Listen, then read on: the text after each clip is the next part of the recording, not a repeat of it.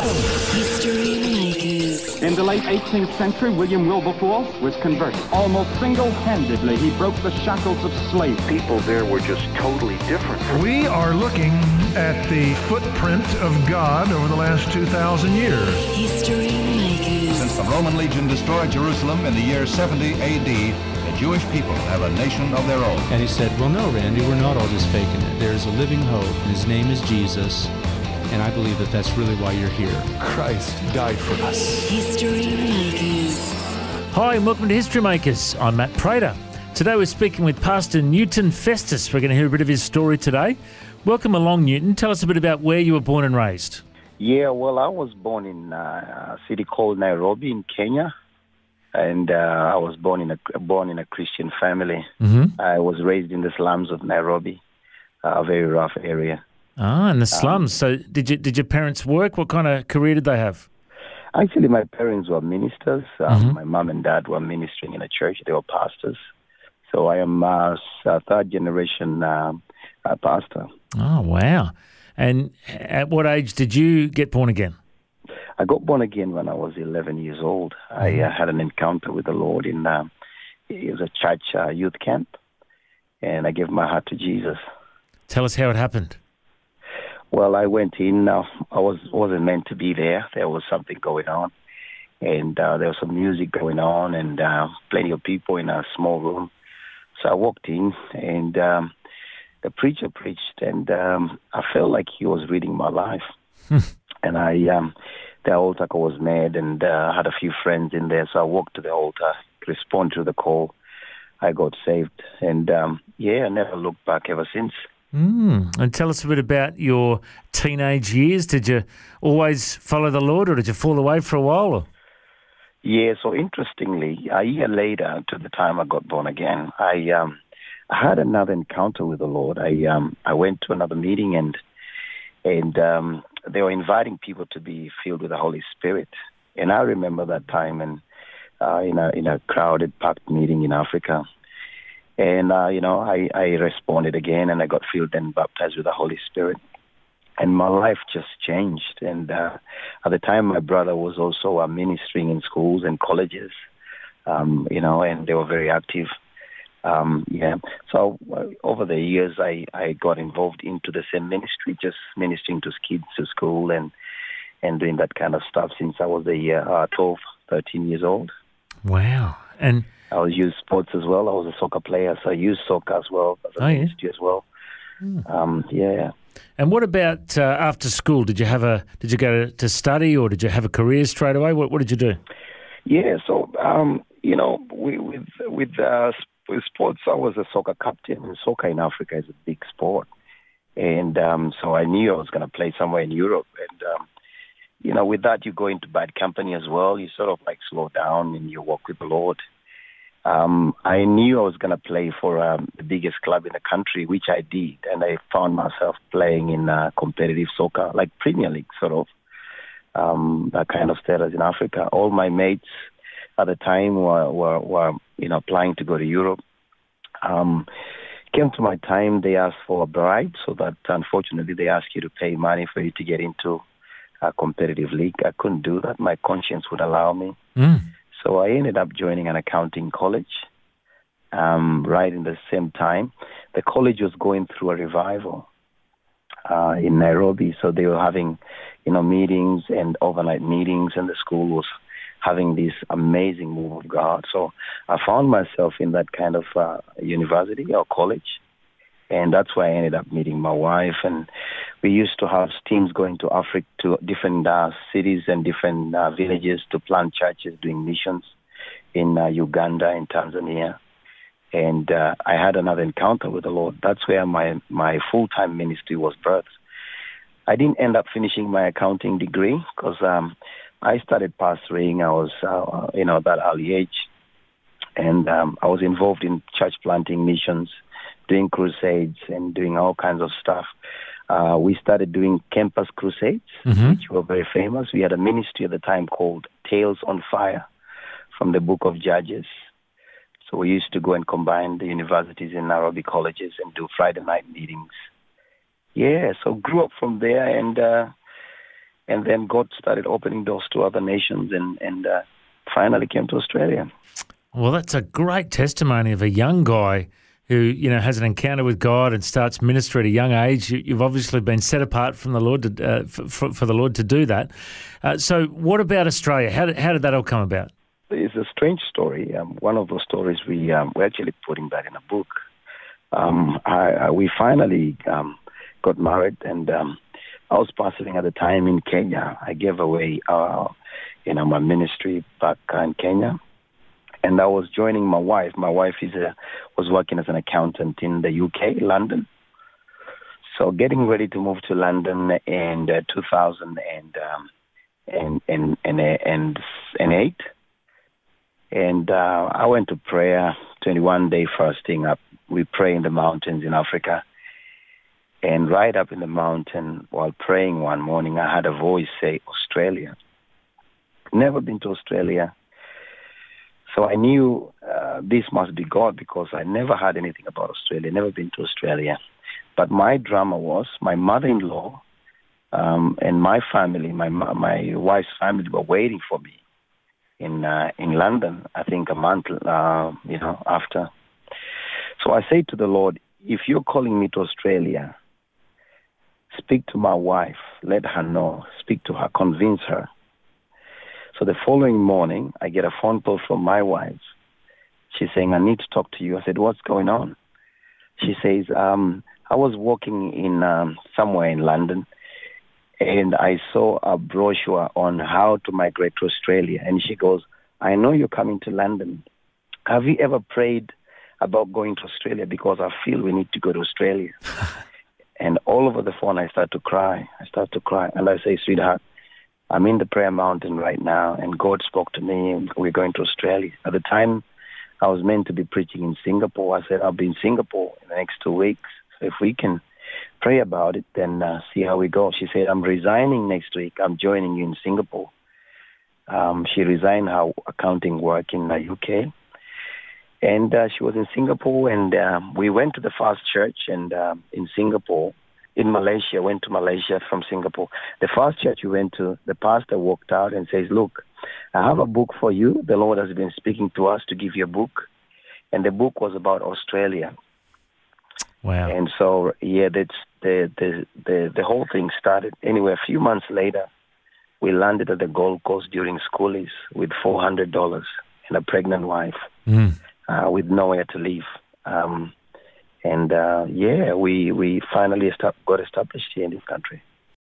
Well, I've had the privilege of connecting with you in ministry recently, and I know that uh, you've been pastoring Waterbrook Church It used to be based at Lawnton, and then you moved around a few other places, but now you're based at North Lakes, and you've really got a heart to see unity in the churches, and, and you've started a uh, uh, Moreton Bay Ministers Summit, where a whole bunch of pastors and, and even Christian politicians coming along as well. Tell us a bit about your heart for unity in the churches. Yeah, my heart is for um, the kingdom of God, and, and I believe we we're moving from the church age to the kingdom age, where it's not about an empire. It's not about, you know, just denominations and churches about the kingdom of God. Um, you know, Jesus said, uh, John the Baptist says, repent, for the kingdom of God is at hand. Mm. The word repent is the word metanoia, which means change of mind. There has to be a change of mind for you to receive and enter the kingdom of God. And the mm. kingdom of God is it is his his domain. And so when God looks at the church, he looks at the kingdom as um, you know, he, he wants the church to influence um, uh, the world and, and the society, the community, mm. um, because we are the ecclesia. So my heart, you know, started to to reach out to the pastors and the leaders. Where we are at Moreton Bay years ago, it was declared that uh, this area shall be a graveyard for pastors and leaders and churches. And so there is only one way we can begin to bring healing is through when the, uh, the church uh, ministers, um, you know, Christian leaders coming together. So we, we had this journey starting a few years back. But last year, um, you know, we, we felt we just need to bless the city. And so we had a few pastors to come and a few politicians to come and it's just building. And now we've had a couple of meetings now and we've had so much favor with the um, with the community and the council. And we are trusting God to unite the churches because it's not about the church, it's about the kingdom of God. It is His kingdom and this is His church. We're just different parts of the body. Mm, I just totally uh, agree with what you're saying, and, and I believe we're coming into this season where it's not about the denomination or the name on the church, it's about the kingdom of God, and we all need to be partnering together. We need to be locking shields together against the enemy. And, you know, the Bible says where there is unity, the Lord commands a blessing. Uh, so uh, I just love your, your heart to uh, gather ministers and pastors together and be in unity together. And I know you're also very passionate about missions and uh, preaching among the nations. Tell us a bit about uh, where the Lord has opened doors for you to, to minister around the world. Yeah, so we we've been um, we've been involved in different countries, and um, we uh, we I'm just about to go to Malaysia actually Mhm. in the next couple of days. We we work with uh, nearly 40 churches in Malaysia, where we we just um, you know we support churches and uh, we we we um, we we work together with different pastors and church leaders. But we plant churches in uh, Africa, where where I come from. Um, we have a church in uh, a place called Zimbabwe, where we just bought land actually Mm. we want to build a school and uh, use a school as as a as a way of reaching out to the community. And uh, Bible College, uh, our church is near the border of Mozambique, hmm and so the next year we are doing uh, five nations, planting into five nations: Namibia, Mozambique, Malawi, uh, Zambia, and uh, Botswana, and South Africa is just next door as well. So we we are so so much um, outreaching in those southern part of the of uh, Africa. I was born in Kenya. We have outreaches in Kenya as well among the Maasais. We are working with different ministries, and uh, we have a ministry there as well. Our ministries reach out to the Maasais, and uh, they've got about um, uh, about sixty or seventy other um, connections among just the tribal people in the Maasais. Um, and then we are also involved in India, where we are uh, we empower pastors, we empower leaders. Uh, we are doing a lot of training, even with um, just local church planters. Uh, the moment we're in Hyderabad, where we we are working and uh, uh, buying land and also building institutions from there. Mm. Uh, our church is multinational, multi generational. We have PNGs, we have all these guys. You met a PNG brother last time you came. Yeah. And so he's looking to go back to his village as well, and uh, we try and do some work there with him. Mm. So at the moment we work in uh, with churches and pastors from different continents. Uh, the last year we had open door in Bul- uh, in um, Belgium and uh, and Eastern Europe as well. Um, and then South America is just open for us. So we, we are believing God to. Our aim is to empower, uh, empower and impact. Empower believers, disciple them so that we can impact the nations. We are living in a very good time. I believe there's, a, there's an awakening in the nations. Um, God is uh, releasing His Spirit. The end time harvest is here. Mm. Uh, and, and so I believe there's a beautiful opportunity for the church to come together Mm. and evangelize. And I know that you're part of a, a great network called Crosslink, led Yes. by Pastor Brian Medway from uh, Canberra. Tell us a bit about that movement that you're connected to. Yeah, I actually spoke to Brian yesterday. Brian is uh, is a good bloke. He's uh, he's like a father to us and a father to many. Uh, Brian, um, when when we planted the church, we we just planted, um, and we we didn't know many people as such. We didn't know because we felt we needed to be a part of an apostolic network. And then we happened to have a conference in a community hall, and in the same community hall there was a church which had another meeting. So that church actually um, said, look, since you guys are having a conference and we have our church here, we're going to combine our church with you guys and just hang out with you so that we don't have to fight over car park. Mm. And I said, my goodness, this is a great man. So we we had a hangout with this person, and uh, he said, look, I said to him, where do you guys where do you guys connect? And he said he goes to and uh, connects with Crosslink Network. And uh, that was about 10 years ago. I connected with Brian. And so Brian has been very helpful to us. Mm. Um, a lot of encouragement. We have this uh, sort of uh, relationship. Um, they help us um, in terms of, um, um, you know, um, the um, insurances, um, stuff to do with uh, training. Yep. Some of the trainings that we need to have with our school, with the Sunday school. and a lot of advice. So he's always on call when I call Brian. So it's a good network based from Canberra. Mhm. I think they've got about 200 um, ministries across Australia.